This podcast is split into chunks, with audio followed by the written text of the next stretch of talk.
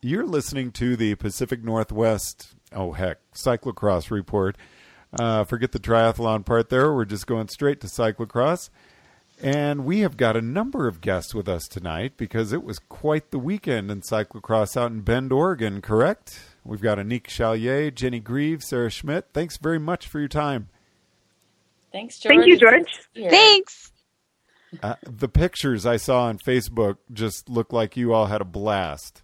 Cookie Monster, was it as good as it seemed? Uh, oh, and then some. Yes, we had quite an exhausting, awesome race weekend with the Cross Crusade. Um, pair of races, one on Saturday, one on Sunday, um, all down at the Thunderdome. Uh, craziness. I mean, it was madness. I've never been down for the Halloween races before, so I didn't quite know what to expect, and it blew away any thing I had in my mind. uh, especially Sunday, everybody was in costume. It was it was pretty awesome. Jenny, how did it compare to years past? It did not disappoint. Uh, every year they choose a different overall theme for Bend Halloween uh, Cross Crusade weekend. Last year was Jungle theme, and this year was Thunderdome. So it's always really exciting to see racers and teams that decide to just adopt the overall theme. So uh, the Thunderdome theme was unbelievable. And then those that steered away from the Thunderdome theme had some insane costumes. There was a giraffe that was probably the hit of Sunday. And ladies, you'll have to help me with how tall this giraffe was. How tall do you think he was? He was taller than a semi truck. and I've done some Facebook stalking of this guy. He's used that costume in the on the East Coast last year for Halloween. and Nice. it's, it's his shtick, but it, it's like PVC inside. I mean, this he's practiced. That's why he was looking. He was looking pretty well practiced on Sunday, getting around this geodesic dome curved feature that is on the course uh, pathway, and it's he's he's had some practice. So, uh, but nonetheless, it was impressive. It, that thing was huge. And George, to picture how tall his giraffe head was, he had to duck to get under the um, finish banner. How, how do you duck? Massive. I mean, What's the- that? How did, he just kind of bent over. He had he had great control of that thing, but it was it was impressive. You could see him from any point on the course. You could look out and see him because his head was sticking up above, well above everybody else. I saw the X-wing fighter Diamondback. that was yeah, that was one of our teammates, Alex.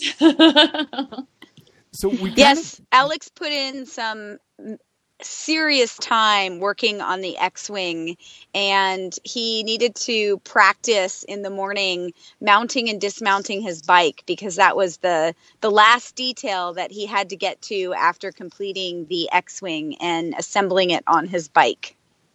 so I want to know how the giraffe mounted and dismounted. Sara, did you ever see anything?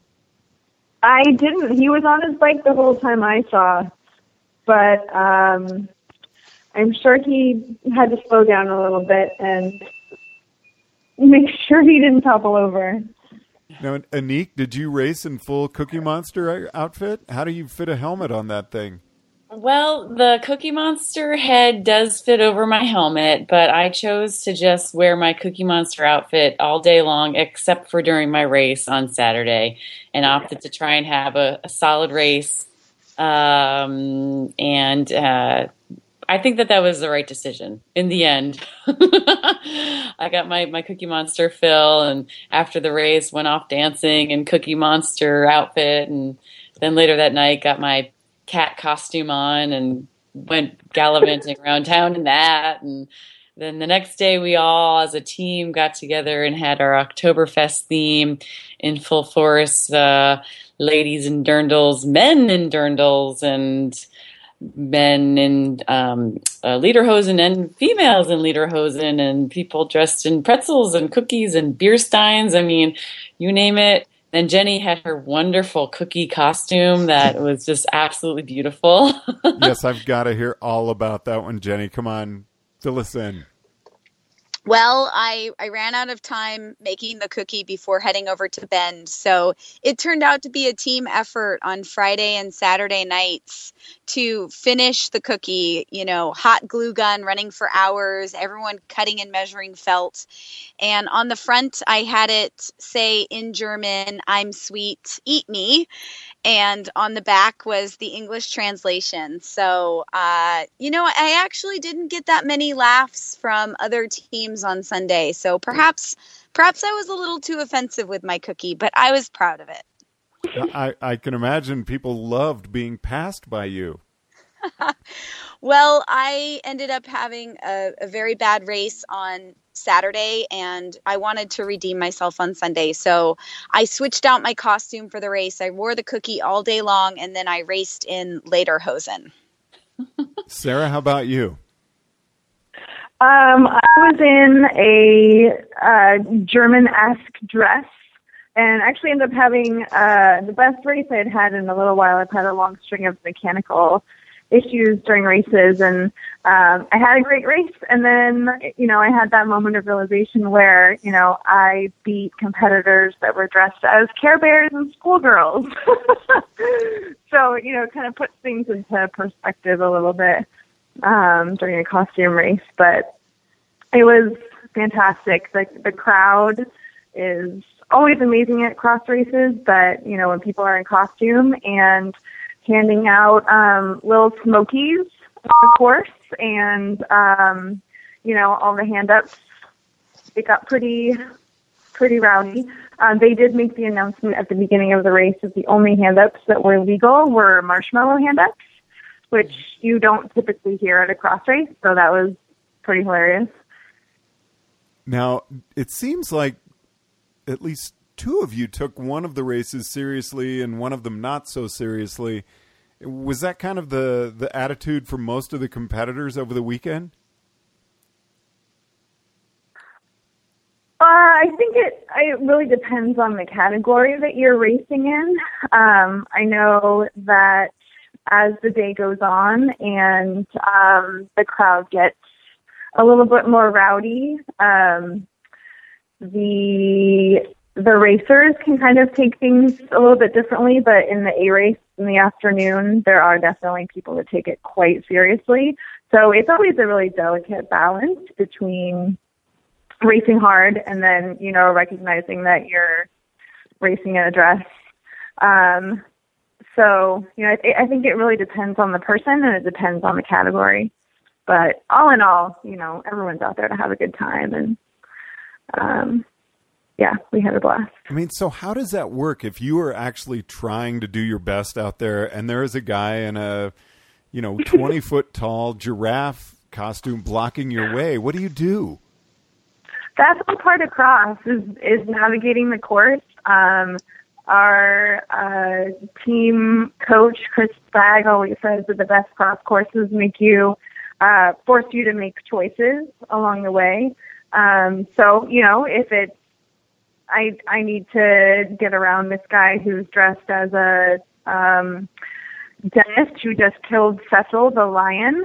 Uh, I need to make the path at this certain corner or at this stretch of gravel. You know, so it just it forces you to make choices, but your choices are just slightly more ridiculous than they normally are in a cross race. Um, day two at Cross Crusade this weekend had um, a run up where on Saturday it was just a run up, but on Sunday you could take a shortcut and go over tires, kind of like you know, um, like football players do for training. They run through the tires. Part of the course had a set of tires you could run as a shortcut. So, you know, just keeps things interesting, and you know, you're just navigating around people wearing ridiculous costumes instead of just navigating around people. So, Annick, what's the what's what's it like to go into a race after you've had such a a lighthearted weekend and and such a great mood. Is it almost a letdown at the uh, next event? I would kind of hate to be that uh, promoter putting the, the, race on following Halloween weekend. I mean, I think everyone's still really excited for the next race. I mean, I personally had a, I got a flat tire on Sunday's race with a, like a lap and a little bit to go, so I had to run, and it was right after the pit, so I had to run the whole course almost with my bike on my shoulder and to finish. So I can't wait for my next race, frankly, because I kind of had a little bit of a wah wah wah at the end of my race, but um, um, I'm sure everybody's excited to to get back to it. And um, our next race is at uh, for at least the Cross Crusade series is at Barton Park, and that's one of my favorite venues. Um, I just really like how that course is set up, and um, so I would think other people are ex- excited about it too, but um, it you know it's just part of the season. The I think it's nice having Halloween kind of break in the middle of the the Cross Crusade series. It's sort of like a a little breather moment for everybody because I know that I personally and maybe other people on the team have been a little bit just sort of low energy and tired because they're mid season right now. I think that that was a nice little like, poof, refresh, reset we got um, three more races as part of um, the Cross Crusade to go. Maybe some other races outside of that, um, and then it's and then it's a wrap. So um, it was just a nice kind of mid-season break of uh, frivolity. Jenny, what was the high point of the weekend for you? Oh, the high point of the weekend for me was probably just the the high energy levels of both days. And you know as Annick just Annick just used such a great descriptor for it the frivolity.